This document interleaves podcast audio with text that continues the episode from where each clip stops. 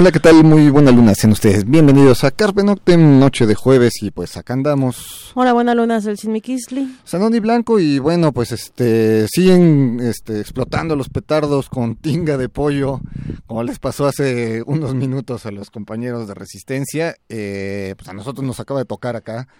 Fiestas patrias, eh, sentimientos encontrados, sentimientos de la nación encontrados, una tarde de entre manifestación y gente que va a Zócalo con banderas, etcétera, pues... Dicen que carreados, acaba de salir una nota de reforma diciendo que ya los de la gente que llegó del Estado de México ya va de regreso para allá.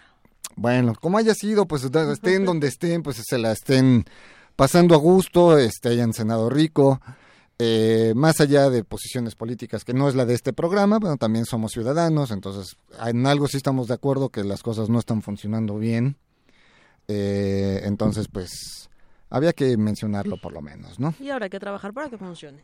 Así es. Y bueno, bueno, esta noche decidimos hacer un programa, eh, un homenaje a bandas nacionales de la escena mexicana eh, que ya desaparecieron. Obviamente hay muchísimas bandas, nos costó trabajo hacer la selección de ellas. Pues sí, como decía en el Twitter, como andamos muy mexicanos, pues bandas nacionales, ¿no? Digo, eh, normalmente Carpe Noctem ponemos bandas nacionales, no necesitamos que sea un 15, 16 de septiembre para hacerlo, pero el programa de hoy, pues como cae una fecha Justo. justa, exacta, entonces dijimos, bueno, pues pongamos bandas nacionales, pero homenajemos a las que ya se fueron y que dejaron un gran legado, ¿no? Que dejaron huella. Así que pues vamos a arrancar con esto que se llama Las Ánimas. Esto pertenece a un álbum homónimo la canción se llama Puerta Negra y salió por ahí de 1989.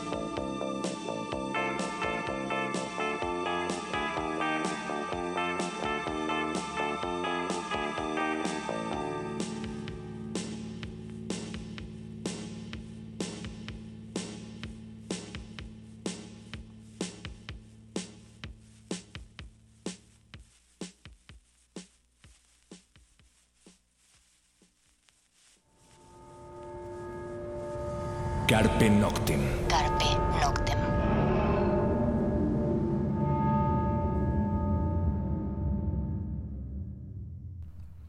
Bien, pues lo que escuchamos fue Puerta Negra, el nombre de la canción, eh, a cargo de Las Ánimas, de un álbum homónimo, Las Ánimas del 89. Y pues empezamos el programa. Pues un poco recordando, más o menos, pues fue como a la segunda mitad de la década de los 80, ¿no? Cuando empezaron a surgir bandas como ya con el género. Sí, hace un par de semanas teníamos acá, hace dos, tres semanas teníamos a, a José Hernández Reyes, a quien le mandamos un saludo, y justamente platicaba esa parte de la escena mexicana eh, que data quizá algunas cosas de los 70 pero ya eh, como cuando empieza a entrar toda la onda británica, cuando empieza a darse a conocer todo este género oscuro, dark, gótico en México, empiezan a surgir algunas bandas. Eh, y es hasta mediados los, o principios de los noventas cuando ya nos encontramos bandas eh, literalmente góticas, ¿no? Sí. Lo que escuchamos de las ánimas era un proyecto solista, era una sola persona, sacó tres discos, si no mal recuerdo. Pero este es el más emblemático, el, el- el- un vinilo plateado que tenía una especie de... Todavía vinilo. De vinilo, además, ¿no? Traía en la portada a un personaje con unos pequeños cuernos y una piochita. eh, de esos discos que no se consiguen tan fácil, pero que si alguien lo quiere, eh, échese un clavado a un blog que se llama Una Nota que Cae, así, Una Nota que Cae, y vayan al índice del lado derecho, por ahí encontrarán las ánimas y se podrán descargar este, estos discos. Y eh, bueno, pues esto es uno de los proyectos que, que comenzaban a, sonar en las radios, que comenzaban a tener eh, disco grabado, que empezaban a circular en El Chopo, en algunas tiendas como fue Sorba, como fue este eh, Super Sound, que estaba en Polanco, no sé, tiendas de discos donde se podían conseguir este material underground mexicano, porque estas bandas no estaban firmadas por ningún sello. Eh, no eran un BM Jariola, no eran Sony Music, no eran estos sellos, no estaban dentro del rock en tu idioma que estaba en gran boom desde Sí, el que no es- 86, es lo que me 87, decía, ¿no? Que no estaba en ese gran circuito de rock, ¿no? Había muchas bandas en esa época, bueno, no muchas, pero sí había algunas bandas como La Concha, La Concepción de la Luna. ¿Qué otras bandas recuerdas de esa época? De finales de los eh, 80s había varias cosas de electrónico, estaba el LT, estaba eh, eh, este Década 2, Ajá. venía por ahí estaba Artefacto. En, cuan- en cuanto al electrónico, creo que había más propuestas. Digo, estaba Casino Shanghai, obviamente. eh, ya había salido el disco de Síntoma. eh, pero ya más bien es a principios de los noventas, ¿no? Cuando aparece, Sí. por ejemplo, el disco de Su, este, que sí estaba en ese, en, en BMG, pertenecía a Culebra, un disco que traía versiones en español de rolas de Bauhaus, de, bueno, de varios proyectos que perfectamente conocíamos, pero con traducciones al español, ¿no? Y eh, pues es como van haciendo, ya después vienen algunos conciertos, van saliendo y bueno, ya nace o es oficialmente inaugurada la escena oscura mexicana por ahí del 90. Se dice que es del 94, yo insisto, es un poco Un más poco atrás. antes. Ajá, yo creo que sí es un poco antes, pero pues sí, o sea, como que el boom fue por ahí de 94, 95, pero sí hubo muchas bandas y mucho trabajo antes. No, y bandas que no eran consideradas como, como oscuras, como fue el cuerpo de Cristina, como fue eh, Insignia, eh, la misma Castañeda o Santa, Santa Sabina, Sabina, claro. Que no están dentro de un rock gótico mexicano, no están consideradas en, en ese, pero que tienen facetas muy oscuras por un lado, pero que eh, por otro lado pues son los cimientos de esta eh, escena oscura de la Ciudad de México. Eh, pero vamos, en provincia pues también las hubo, ¿no? Simplemente pues Fusible, eh, lo que hoy es Nortec, mucho de Bostic, estas bandas que son noventeras la mayoría, eh, la función de Repulsa en, en Tampico, y que derivan en que hoy tengamos bandas como, o bueno, algunas ya desaparecidas, como Antemortem en Tijuana, como Orlok en, en Tijuana también, no sé si Orlok siga vivo como proyecto, No lo sé, no. eh, habría que preguntar a la gente de Revuelta Sonora, este, porque ellos habían sacado algo hace unos años de, de Orlok, no sé si siga tocando, pero vamos, final de cuentas, estos proyectos que vamos a estar sonando eh, a lo largo de esta noche mexicana, Oscura. oscura, ¿no? Este lado B del, del o este underground mexicano, eh, pues son bandas que, que, como digo, pues ya desaparecieron, pero que dejaron cierta historia, cierto legado, y que obviamente pues escogimos cinco o seis de muchísimas bandas, ¿no? Sí, porque pensábamos en otras bandas, pero desafortunadamente no tenían como buenas grabaciones, ¿no? O eran puros demos y algunas grabaciones no no son Pues radiables. no son radiables. No tienen la calidad, por desgracia, como Sí. para sonarlos, ¿no? Pero sí los vamos a mencionar. Vamos a la siguiente, la siguiente rola. Eh, esta es una banda que digitalizamos. Esto, bueno, el caso de, de Las Ánimas se pasó de vinilo a, a digital. El caso de Alfil 7 eh, se pasa de cassette a, digital. Entonces, eh, lo que vamos a escuchar es Amor Postmoderno. Esto pertenece a un álbum homónimo, Alfil 7, y esto fue grabado o editado en 1991.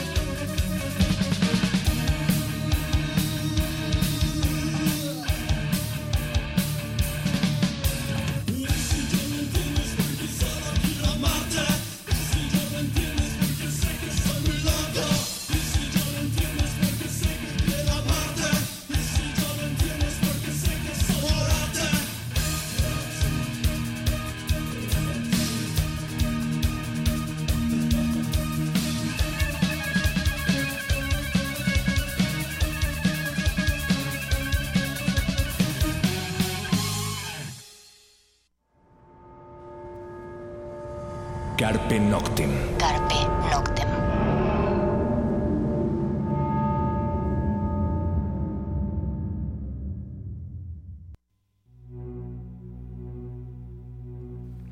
Bien, pues lo que escuchamos fue Alfil 7, la canción Amor Postmoderno del álbum homónimo Alfil 7 del 91. Y bueno, pues estábamos platicando fuera de micrófono son algunas Anécdotas. Que se anécdotas. sabe quizá no, ni que nos va a contar, por supuesto. Eh, a la desintegración del Phil 7, junto con la desintegración de otra banda que se llamó Los Olvidados, miembros de ambas bandas se juntan y hacen otro proyecto que conocemos perfectamente en la escena oscura con el nombre de Hueco. ¿No? Entonces, Hueco viene de con miembros de estas dos bandas que les mencionamos y una es la que acabamos de escuchar de Alfil 7. Alfil 7, bueno, el disco sale con Rock and Roll Circus, ya eh, alguna vez ¿El hicimos cassette? en cassette. Además, este no salió en CD, No. o bueno, yo nunca lo vi. Yo No. tengo el cassette. Pero este no sé si eh, es que hay una historia curiosa entre con, con algunas bandas de Rock and Roll Circus. No estoy seguro si fue eh, si fueron los Espectros o fue Alfil 7 los que se gastaron el dinero de la máquina de CD y solo salió en, en cassette por esa razón. Pero bueno, estamos justamente Ya sonando a las dos bandas. es que alguna una de las ellas. dos fue, ¿no? Alguna de las dos fue.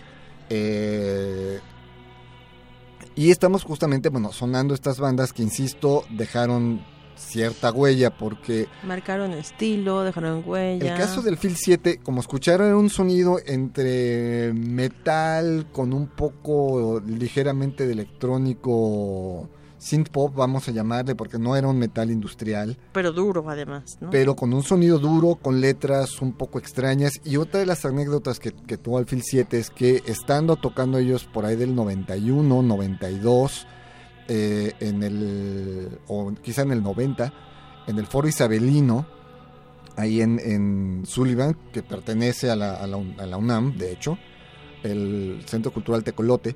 eh, estaban ellos ya en el escenario tocando cuando llegaron miembros de Sepultura. Y pues, se quedaron un buen rato los músicos de Sepultura viéndolos. Y tratando de descifrar qué era eso. ¿Qué era eso? Porque decían, bueno, a ver, suena agresivo, traen pelo largo, visten de negro, pero esto no es metal. ¿No? Sí traen distorsiones, pero no está gritando, no, o sea, ¿qué toca esta banda, no?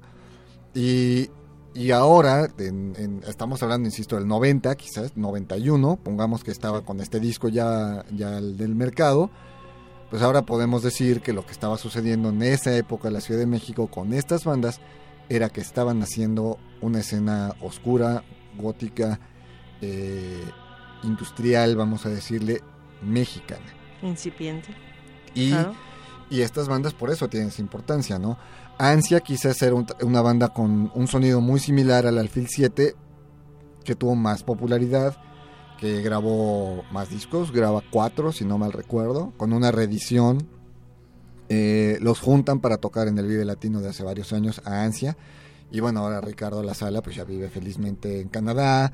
Pero bueno, supimos que cantó un rato con el clan, aquí los tuvimos a Ricardo con el clan, con este álbum de Nadie está mejor muerto, etcétera. O sea, fueron Claro. músicos que siguieron, digo, fallece Rogelio de- de- el año pasado Sí. y se hace eh, un tributo a Ansia que ya está por salir, que saldrá con Discos Intolerancia, en el que Hueco, justamente, eh, tiene una participación y varias bandas más, ¿no?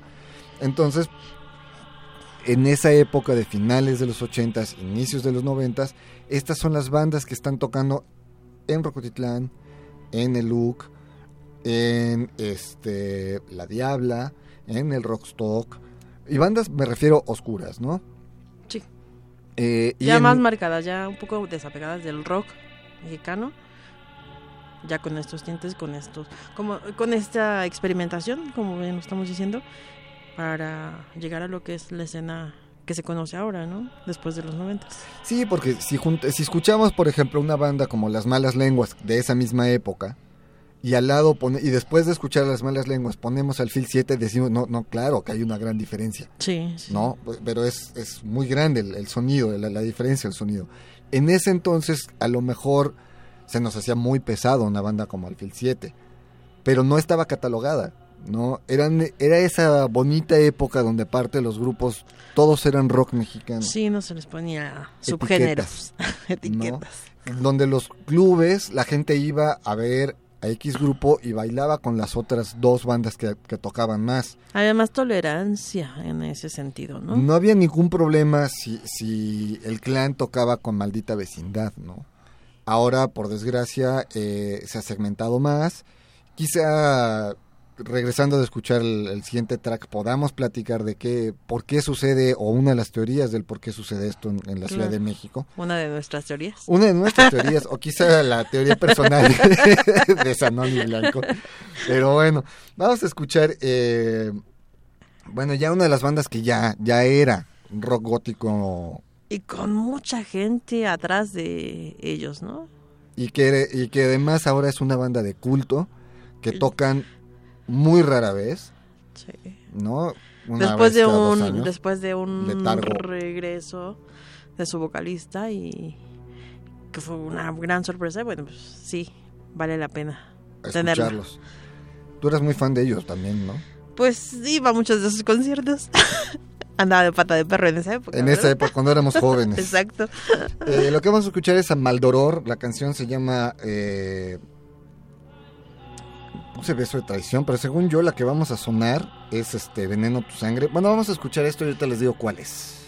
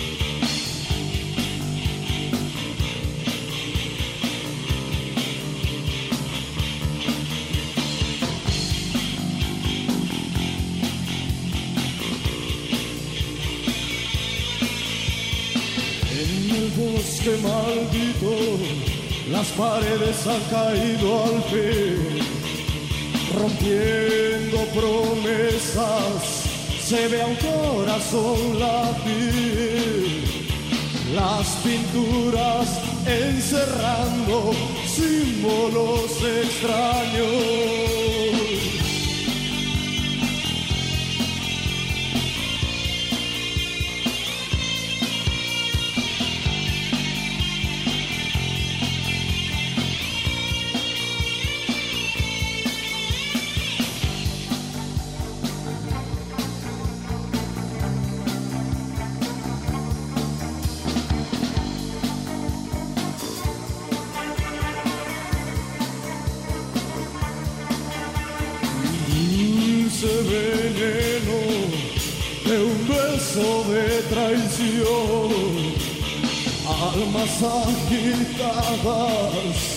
Pidiendo perdón, la eterna caída, el abismo de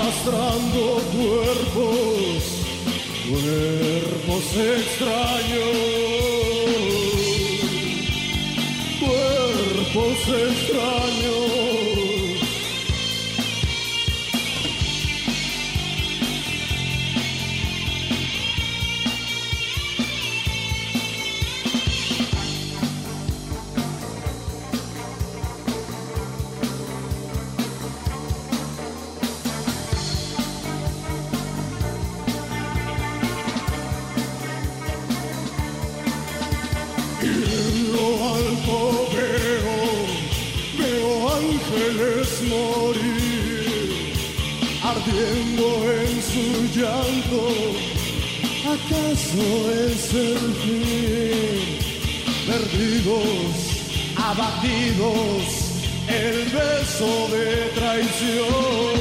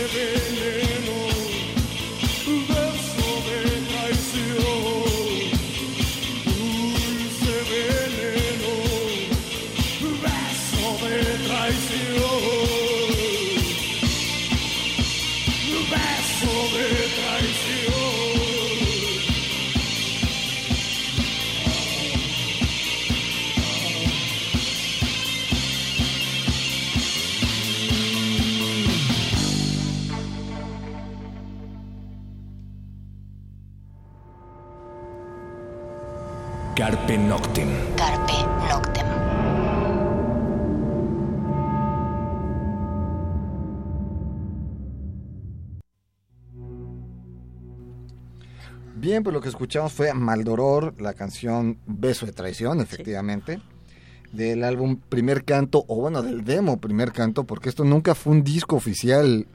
Eh, no, no tuvieron disco de tal. Realmente Maldoror no sacó disco, ¿no? Esto salió por ahí del 2000. Eh, Maldoror tiene tracks en algunos acoplados de opción sónica, Sí. ¿no? Eh, pero como di- así un disco como tal, Maldoror, no sé si hayan grabado y nunca salió. Eh, Pues es que estaba eh, su demo, su EP, ¿no? que era este. Ajá. Pero el disco no, no salió. Nunca, nunca salió No, algo. hasta, hasta ahora que, bueno, ahora no, ¿verdad? Hace un- algunos años que se juntaron y sacaron ya el disco. Pues Con tanto, era disco quemado Pues de sí. este mismo demo con algunas canciones extras, ¿no? Sí. de Maldoror, pues es una banda de finales de los noventas, inicio de los 2000 en la que estaba Octavio en la voz. Después tuvieron a Juan de Aves a veces, un Sí. rato. Mario del Río también estuvo por ahí. Mario del Río también estuvo un ratillo en, en- en Maldoror. Este. eh, e incluso. Y bueno, en la guitarra estaba Marco Lacroix, a quien le mandamos un saludo. En Y el bajo estaba Pacure. También saludos. Y el baterista no nos acordamos cómo se llama. ¿Latro? No me acuerdo. Pero eh, No él actualmente es técnico de batería de, de- de Molotov. Lleva muchos años trabajando con, con Molotov como técnico de, técnico de batería y probablemente ya haya subido incluso el escalafón y sea su jefe de escenario. Eh, eso marca, bueno, de una persona bastante profesional y capaz, en- más allá Ah, de buen, muy buen músico. buen muy bueno, por supuesto, ¿no? Y Maldoror fue una gran, gran banda. Sí, sí, era. ay, fuera del aire estamos platicando de pues, viejos tiempos, ¿verdad? Cuando vamos a Parranda. Pues era una banda que, que a pesar de que no tenía el, el disco, lugar en donde se presentaban, lugar donde tenía muchísimos fans, ¿no? Gente que estaba ahí, gente que iba a todos sus conciertos. Digo, eh, ibas a un concierto lo mismo en el Dada X que en Aragón y que en- y estaba la misma gente, ¿no? O sea, siempre tenían seguidores. Y ya con, con Maldoror, con, con las danzas, que también pues, tenía que ver Marco Lacroix ahí, y, y quizá la náusea, ya hablamos de ya una de escena oscura. Bueno, estaba también ya Triste Macrina, ya venía empujando esta. Se fue el nombre de un par de bandas más ahorita. Que ya venían este. Eh, empujando ya a finales de los 90, inicios de los 2000 Pues bueno, estaban Ercebet, también es de esa época. Vía Dolorosa Vía ya Dolorosa. viene ahí. Eh, ya hablamos de ya una escena oscura mexicana ya consolidada. Ya grupos con todo el atuendo, con todo el visual. Valeria. Ya este. Con letras, con público, con eh, revistas que ya y son con tomadas. foros, ¿no? Que, pues, con foros, exacto, ya. nace el Dada como, como un foro oscuro totalmente. El Onder también empieza a tener. la UTA, ¿no? Eh, Ahí en Donceles ya empieza a tener este... Sí, el eh, Onder no, ¿verdad? El Onder fue después. fue unos años después, pero vamos, final de cuentas es, ¿No es la este misma es la misma gente, ¿no? Sí. Saludos a Lorfer y, y a todos ellos. Eh, y son ya estos espacios que ya nacen y ahí es donde mi teoría marca que fue muy bien que las escenas crearan sus propios espacios, ¿no? Sí. Que la Alicia tuviera un espacio para el surf, para el reggae, para el ska, Pero incluso en esa época podías encontrar en el Alicia también estas bandas. pero ahora ya no. Sí, ya desde no. hace un rato ya no.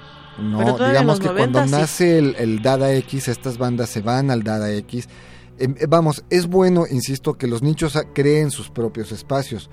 El problema es que no se quedaron espacios intermedios como en los 90 se tenía un Rocotitlán, como tenías La Diabla, como tenías un. Rockstock, donde los compartían, donde no importaba el género que tocaras eh, y Podías mezclaban las bandas. Podías ver una banda más oscura con una banda más latin, eh, Hasta su sonido. entraba Sí, al no- Rocotitlán, ¿no? Pero aparte, se, se, eh, vamos, podías ver al Phil 7 abriéndole a Fobia, pues, ¿no? Podías ver al clan abriéndole a la maldita vecindad. Sí, sí. No podías ver eh, que de repente se juntaban las insólitas imágenes de Aurora y tocaba este Mangogó con ellos. Vamos, va- voy a eso. Y podías ver eh, a los músicos sentados viéndole eh, la presentación de los otros compañeros músicos. No, y grupos, músicos que iban a ver a otras bandas. ¿no? Sí. Tú veías un ro- a Rocotitlán un martes, un miércoles y te encontrabas a los músicos de Café Tacuba porque iban a ver a la compañía eléctrica que era una banda de Puebla. Pero al, al punto que voy es que al momento en que se abren estos espacios, al mismo tiempo se cierran los, lo- los públicos. Claro. Entonces, alguien que le gusta el ska, digamos, que le gustaba la maldita, pues ya no ve al clan tocando con ellos. Entonces comienza a desconocer lo que, lo que se está gestando en otras eh, tipos de música, ¿no? Eh, creo que eso a la larga va a dar a la radio y la radio se encarga, pues, obviamente de dividir y ahora pues ya hay espacios actualmente y triste 2016 porque vamos si Ercebet dijera quiero tocar en el Alicia seguro Nacho le va a decir órale no te doy tal viernes te doy tal sábado no no pasa nada. Pero el mismo clan nos lo dijo estando aquí en micrófono no podemos tocar en el Imperial porque tenemos la puerta cerrada porque somos una banda darky no Ok. Cine, cosa que por ejemplo el Café Bizarro que siendo un espacio darky No, No le cierra la puerta, claro. ¿no? Eh, Y otros foros, ¿no? productos como Agrupación Cariño ya tocaron en el, en el foro Bizarro, ¿no? Entonces, afortunadamente el Bizarro no tiene esa regla, ¿no? Ese de, de tocas eh, tropi lo que sea, no, to- no entras acá, ¿no? Es lo que le hace falta a la Ciudad de México, espacios donde se puedan compartir y los públicos de una banda vean a otra. O Claro, tu acompañante aparte- que le gusta una banda conozca a otra, no sé, esa parte, ¿no? Y eso enriquece además porque, digo, está bien, nos gusta en escena, nos clavamos en la música y todo, pero también es bueno conocer, No, y te- eso te va a ayudar a crecer claro. también, ¿no? Como sociedad, simplemente, ya no solo como músico, como sociedad. Sí. El hecho de conocer y de saber que existen estos proyectos y de hablar de ellos y recomendarlos y seguirlos en caso de que te comiencen a gustar. Claro. Y bueno, pues eso se da justamente con esos masivos de finales de los 80s, de principios de los 90s en Ciudad Universitaria, de, Las famosas islas. de esos este masivos que se hacían enfrente de la Guamas Capozalco, el del Deportivo Guayamilpas, eh, o sea, donde veías, por ejemplo, justamente... De el- Plaza el- Loreto cuando todavía no era lo que es ahora. eh, Claro. Cuando está la revista Mandrágora, por cierto. Por cierto, ¿no? La mosca, o sea, Ay, justamente to- to- esa época es lo que da, ¿no? Sí, de todo. donde veías, por ejemplo, el clan tocando a las 4 de la tarde bajo el sol y veías al castor rojo, decías, este sí es vampiro, ¿no? sí se está derritiendo, pues, ¿no? Pero eh, vamos a, a escuchar otra, otra rola. Una banda que se ganó a pulso su lugar en la historia del rock mexicano. eh, E internacional. internacional que deja una amplia huella, que tiene una desaparición abrupta por decisión misma del, del proyecto, un proyecto solista. eh, saludos de todo corazón a Claudio Vita, Sí. porque aparte fue mi compañero en la, en la, en la escuela, a finales de los 80, estábamos en la, en la misma escuela. Y después reencontrármelo ya con, con este proyecto de Cenovita fue algo que me dio mucho gusto. Eh, Yo fue uno de los primeros proyectos de electrónico que empecé a escuchar. Y además, este, también es mi vecino, es de Lindavista, Claudio. Entonces, bueno, pues un súper saludo a él. Vamos a escuchar a Cenovita, esto se llama Scabious Snout. Esto está de un, en un álbum que se llamó Neo Milenio, editado en el 2000.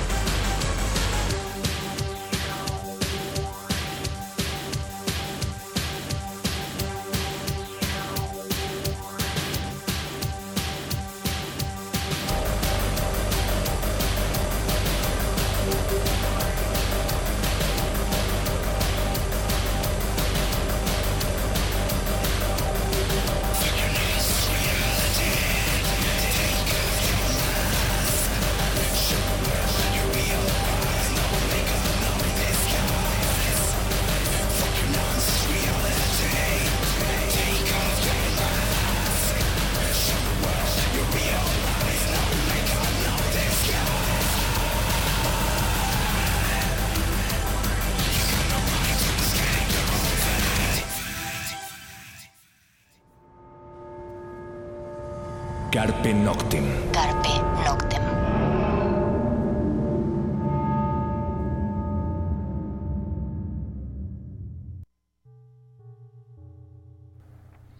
Bien, pues este lo que escuchamos fue Cenovita, la canción Scabius Note del álbum Neo Milenio del 2000.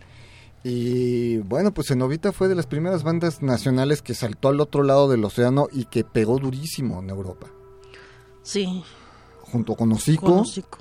y posteriormente Amducia, son las tres bandas mexicanas de este EBM, de este hard electro, eh, con estos sonidos ya industriales. Y bueno, en el caso de Cenovita, pues era un proyecto personal, como decimos, de Claudio Vita, de... eh, era una sola persona quien hacía todo esto, ¿no? Sí. Y era todo un espectáculo, además, verlo. Así Sí. es. Sí, era un espectáculo.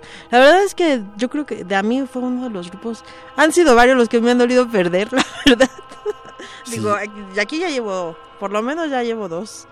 Maldoror, que, que dejó de estar. en Cenovita, que era uno de mis favoritos también.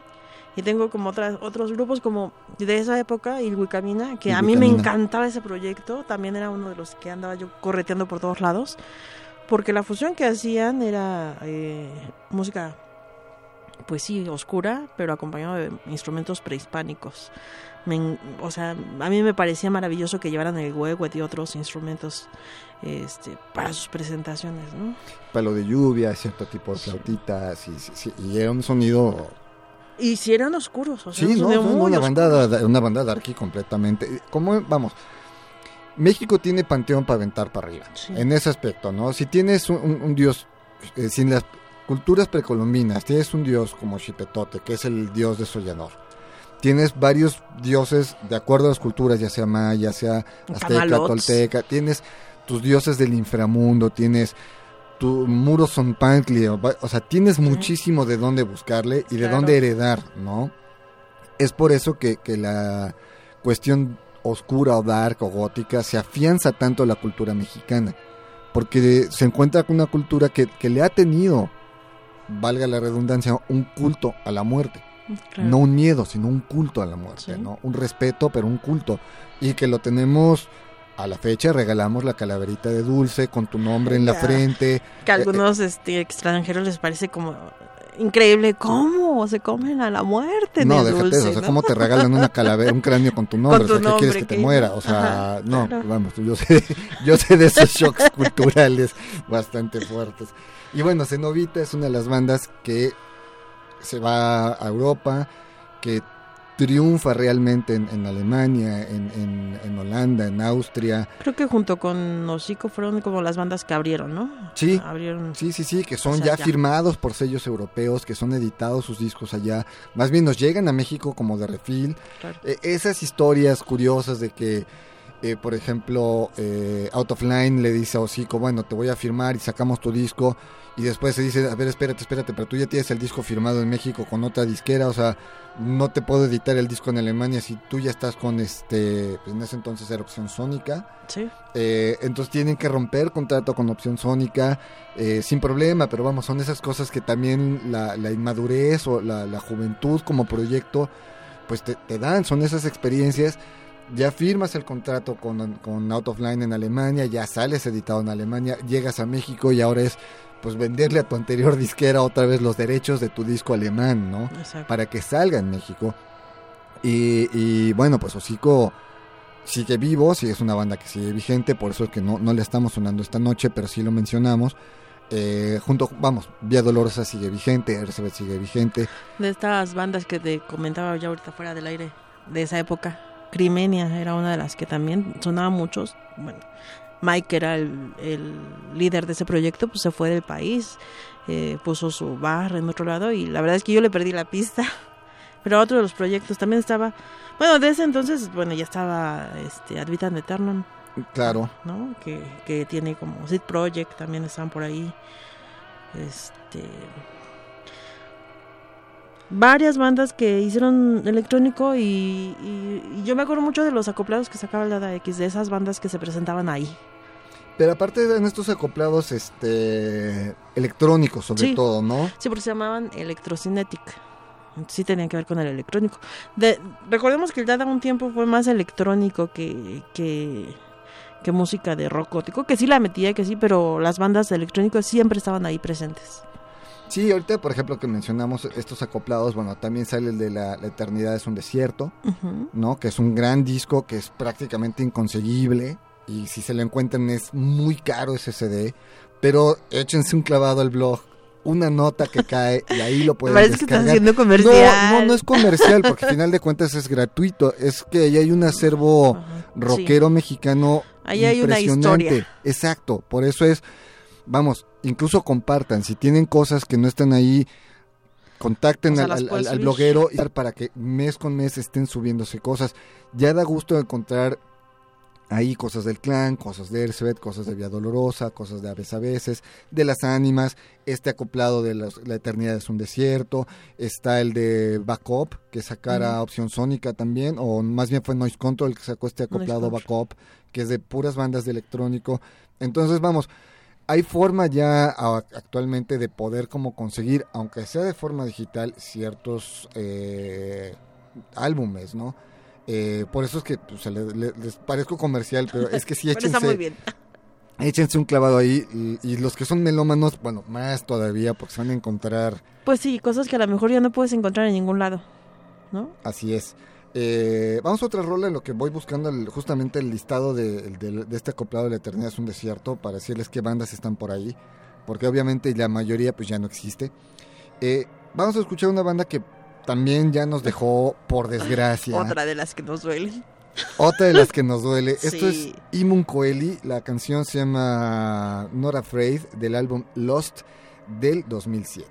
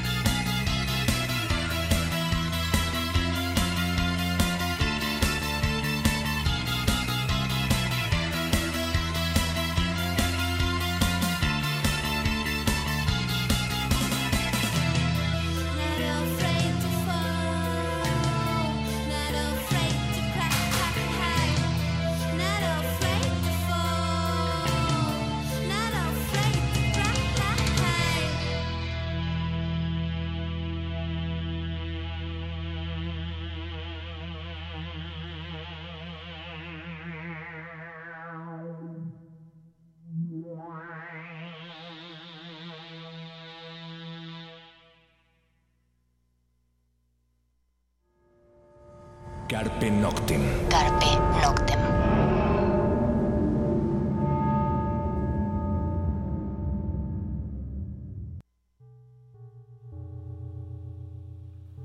Bien, pues lo que escuchamos fue a Imon Coeli, la canción Not Afraid del álbum Lost del 2007 y como decíamos, pues una de estas bandas que nos dolió que se nos fueran. Eh, pues con ellos pues estaba Alex Bordalac, que era la guitarra, estaba este Santi en el bajo, Mario. estaba en el violín, teclados y está Ana, ¿se llama la cantante? No, tenía otro, es que tenía un apodo. Ahorita nos acordamos.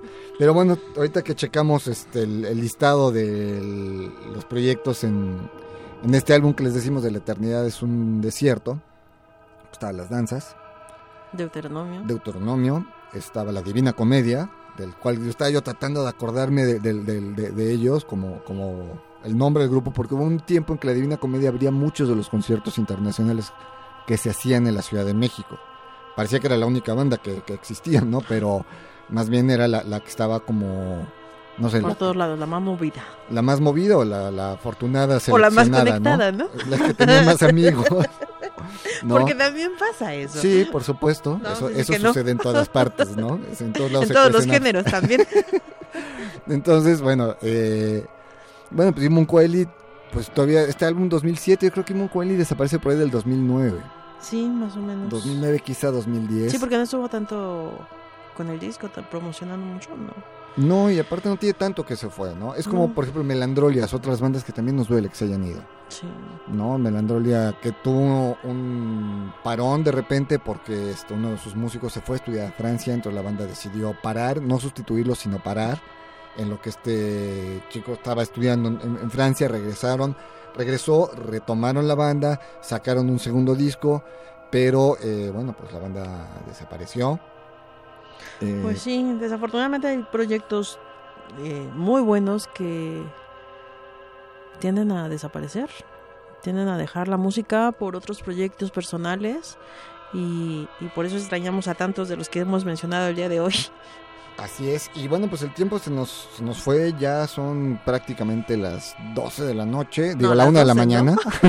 A esa hora empezamos. A esa hora empezamos, prácticamente a la una de la mañana. Nos vamos despidiendo porque les queremos dejar una última rola y trataremos de que salga lo más completa que se pueda. Eh, pues por acá anduvimos.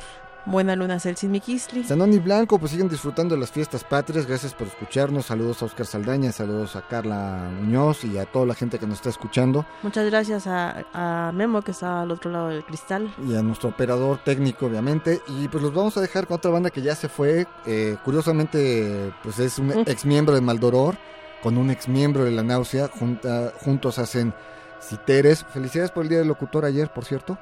Felicidades. ¿no? Y a todo Radio UNAM, A, a, todos los compañeros.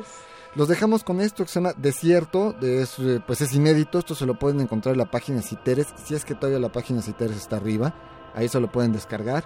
Y bueno, pues con esto nos vamos y nos escuchamos la próxima semana y ya saben que mientras tanto cuídense donde quiera que estén.